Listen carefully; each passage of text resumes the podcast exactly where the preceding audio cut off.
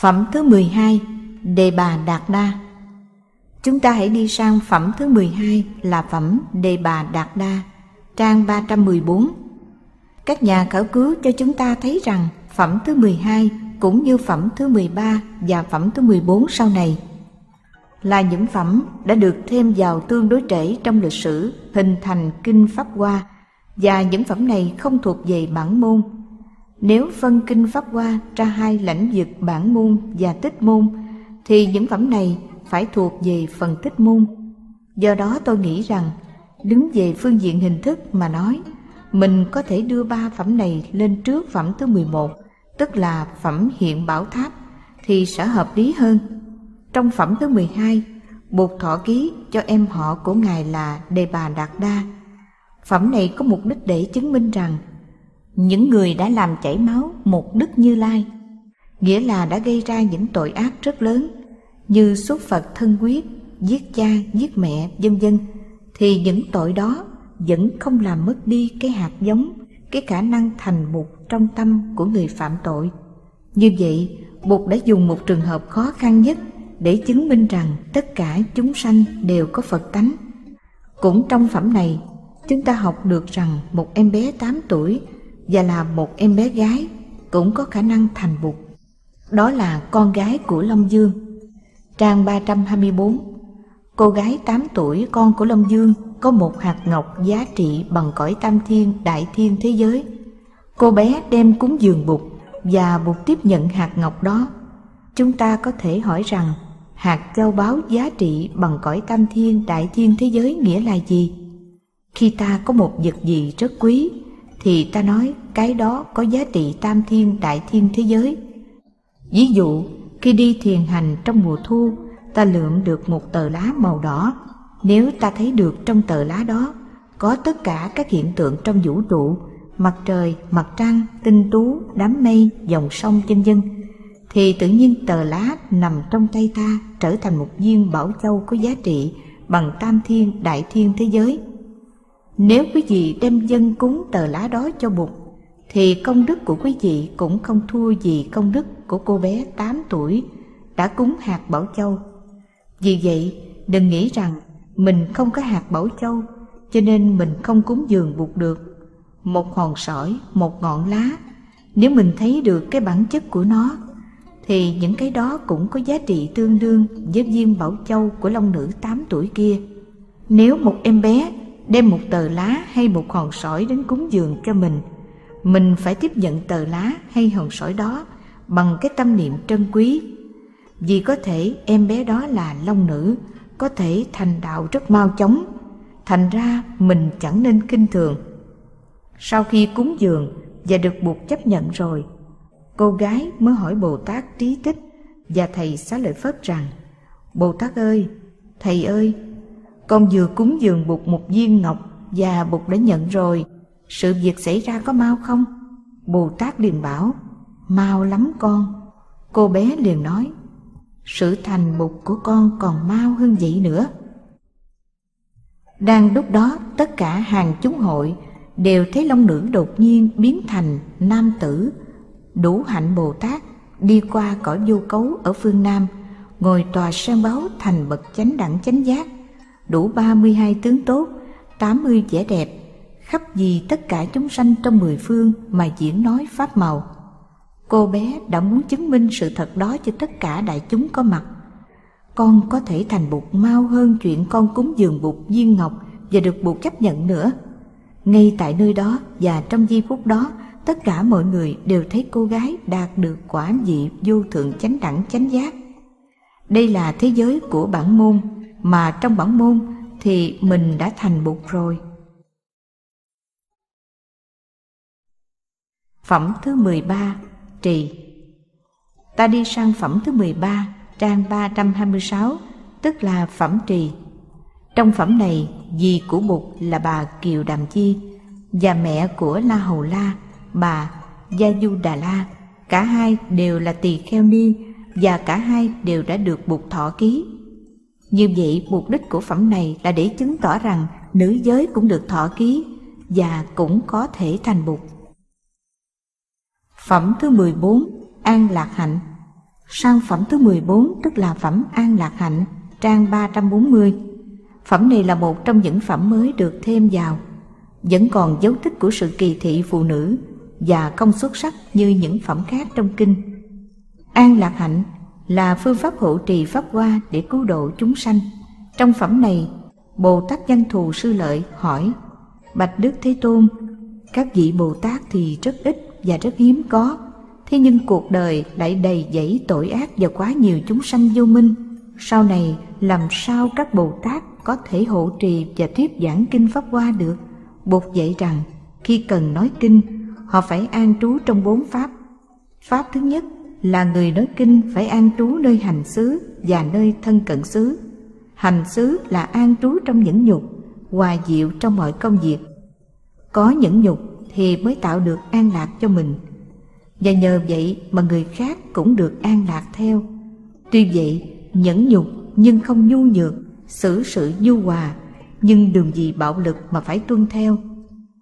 Thân cận xứ là không gần gũi với các người có chức tước, thế lực hay người làm nghề xấu ác tà tâm. Phải thấy rõ pháp không như thật tướng, để không bị ràng buộc vào những cái tưởng do tri giác tạo nên. Ở đoạn này, kinh dạy rất chi tiết về phương cách để hộ trì và thuyết giảng. Không mong cầu được đền đáp, được cúng dường khi nói kinh, không vào nhà người khác một mình để nói kinh. Pháp thân phải nghiêm túc khi nói kinh cho nữ giới, vân vân đoạn 2 trang 340 Pháp thứ hai là người nói kinh phải trú nơi hạnh an lạc, tức là trong lúc giảng kinh không nên nói chuyện hay dở tốt xấu của người, không nêu danh tánh để khen ngợi hay chê bai người nào. Đoạn 5 trang 348 Pháp thứ ba là khi giảng kinh đừng mang lòng ganh ghét, khinh thị. Nhờ vậy mà người nghe dễ thu thập, dễ được chuyển hóa. Đoạn 7 trang 352 Pháp thứ tư là người giảng kinh Pháp Hoa phải khởi tâm từ bi lớn, phải biết thương những người chưa được nghe Pháp màu của Bụt và phải phát đại nguyện rằng nếu người nghe kinh mà không tin hay không hiểu thì lúc đạt được vô thượng chánh đẳng chánh giác ta sẽ dùng phương tiện quyền xảo để giúp người này thấu được pháp màu pháp hoa. Đoạn 9, trang 354 Phẩm thứ 15 Tùng địa dũng xuất. Chúng ta hãy đi sang phẩm 15 Phẩm Tùng địa dũng xuất, trang 365 Phẩm này cũng thuộc về thế giới của bản môn. Và đáng lý phải đi sau sát phẩm hiện bảo tháp. Trong phẩm này, chúng ta bắt đầu thấy được cái tính cách bất sinh bất diệt của Bụt, Cái tính chất vĩnh cửu thường hằng của Bụt. Bụt của tự tính không còn nằm trong khung không gian và thời gian nữa. Lúc bấy giờ có rất nhiều vị Bồ Tát lớn đã đến từ các tinh cầu khác, đứng dậy chắp tay làm lễ Đức Thế Tôn và bạch rằng Bây giờ chúng con xin ở lại đây để sau khi Bụt diệt độ thì chúng con sẽ tiếp tục hành trì Kinh Pháp Hoa giúp Bụt làm công việc độ thoát chúng sanh trong cõi ta bà này. Bụt mỉm cười nói Xin cảm ơn quý vị khỏi phải nhọc lòng làm việc ấy, vì ở cõi ta bà này đã có đủ người để làm chuyện đó rồi. Quý vị ở quốc độ nào, xin cứ về nơi ấy để tiếp tục hành đạo. Bụt vừa nói xong, thì cõi ta bà trúng động, mặt đất nứt ra, và từ dưới đất trồi lên vô số, vô lượng, vô biên các vị đại bồ tát. Hình ảnh này cũng giống như hội thủy tiên ở xóm thượng. Giờ này đi ra pháp thân tạng ta sẽ không thấy có gì cả. Nhưng đầu tháng ba mỗi năm, ra lại nơi đó, chúng ta sẽ rất ngạc nhiên khi thấy hàng trăm, hàng ngàn hàm dạng hoa thủy tiên, hoa daffodil ở dưới đất trồi lên vàng rực. Phẩm này nói rằng các vị Bồ Tát xuất hiện từ dưới đất lên cũng vàng rực như vậy. Thế nên lần đầu tiên thấy hoa thủy tiên mọc lên hàng trăm ngàn đóa như vậy, tôi mới đặt tên khu ấy là Pháp Thân Tạng tức là kho tàng của pháp thân. Tư tưởng này trong kinh Pháp Hoa gọi là thị hiện, tức là bày đặt ra như vậy. Thị hiện đảng sanh, thị hiện thành đạo, thị hiện niết bàn, và đây là thị hiện tùng địa dũng xuất. Một hôm đi thiền hành ở xóm thượng, tôi cũng đã có một kinh nghiệm tương tự. Cái thấy đó có thể đã phát xuất từ kinh Pháp Hoa mà tôi đã được học từ hồi còn nhỏ. Đang đi thiền hành, đột nhiên tôi thấy mình sắp dẫm lên một tấm lá vàng. Mùa thu lá vàng rất đẹp, thấy tờ lá vàng đẹp quá, mình không đỡ dẫm lên. Nhưng sự ngần ngừ đó chỉ xảy ra trong khoảng một giây đồng hồ thôi. Rồi tôi mỉm cười và nghĩ rằng tờ lá này đã thị hiện vàng, thị hiện rơi. Trên bình diện tích môn thì tờ lá này đã có lúc sinh ra trên cành như là một tờ lá non đã đeo bám vào cành cây trong vòng mấy tháng. Khi mùa thu đến thì đổi sang màu vàng và một hôm nào đó khi gió lạnh thổi qua thì nó rơi xuống. Đứng trên phương diện tích môn thì ta thấy tờ lá đó có sinh ra, có lớn lên, có đổi màu và có rụng xuống. Nhưng nếu quán chiếu và an trú trong định pháp hoa, mình sẽ thấy tờ lá này nó cũng chỉ giả giờ sinh ra, có mặt rồi giả giờ chết đi mà thôi. Nếu nhìn sâu được vào lý duyên sinh vô ngã, ta sẽ thấy bản chất của tờ lá này là vô sinh bất diệt. Rằng tờ lá sẽ lại thị hiện đảng sanh trên cành cây và đối với mình, chiếc lá đang chơi trò chơi đuổi bắt, đi trốn, đi tìm. Mình với cha mẹ của mình cũng vậy, chúng ta đều đang đi chơi trò chơi trốn tìm với nhau. Mình tưởng mẹ mình mất rồi, không còn nữa. Ngờ đâu đó chỉ là chuyện giả đò. Một ngày nào đó đủ duyên, mẹ mình sẽ xuất hiện lại dưới hình tướng này hay hình tướng khác. Và nếu có đủ tuệ giác, mình có thể nhận ra được mẹ mình. Vì vậy, không phải chỉ có Bụt mới thị hiện đảng sanh và nhập Niết Bàn, mà mẹ mình cũng thị hiện đảng sanh và nhập Niết Bàn. Và chính mình cũng thị hiện đảng sanh và nhập Niết Bàn. Vì vậy, người mình thương, mình phải nhìn cho kỹ. Người mình thương có thể là Bụt, và khi Bụt mất, mình có thể khóc. Người mình thương cũng có thể là thầy, là cha, là mẹ, là con, hay là em của mình. Và khi người đó mất đi, mình khóc. Mình khóc tại mình nghĩ rằng người đó đã chết thật. Bản chất của người mình thương cũng là vô sinh bất diệt. Tờ lá vàng kia cũng có thị hiện đảng sanh, thị hiện niết bàn.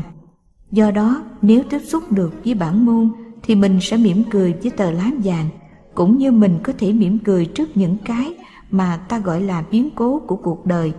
Cái tư tưởng thị hiện Pratiharya trong đạo mục là như vậy. Hiển hiện ra như vậy thôi, đóng kịch ra như vậy thôi, giả giờ ra như vậy thôi. Đó là đứng về phương diện tướng, nhưng đứng về phương diện thể tánh thì tất cả mọi pháp đều không sanh, không diệt.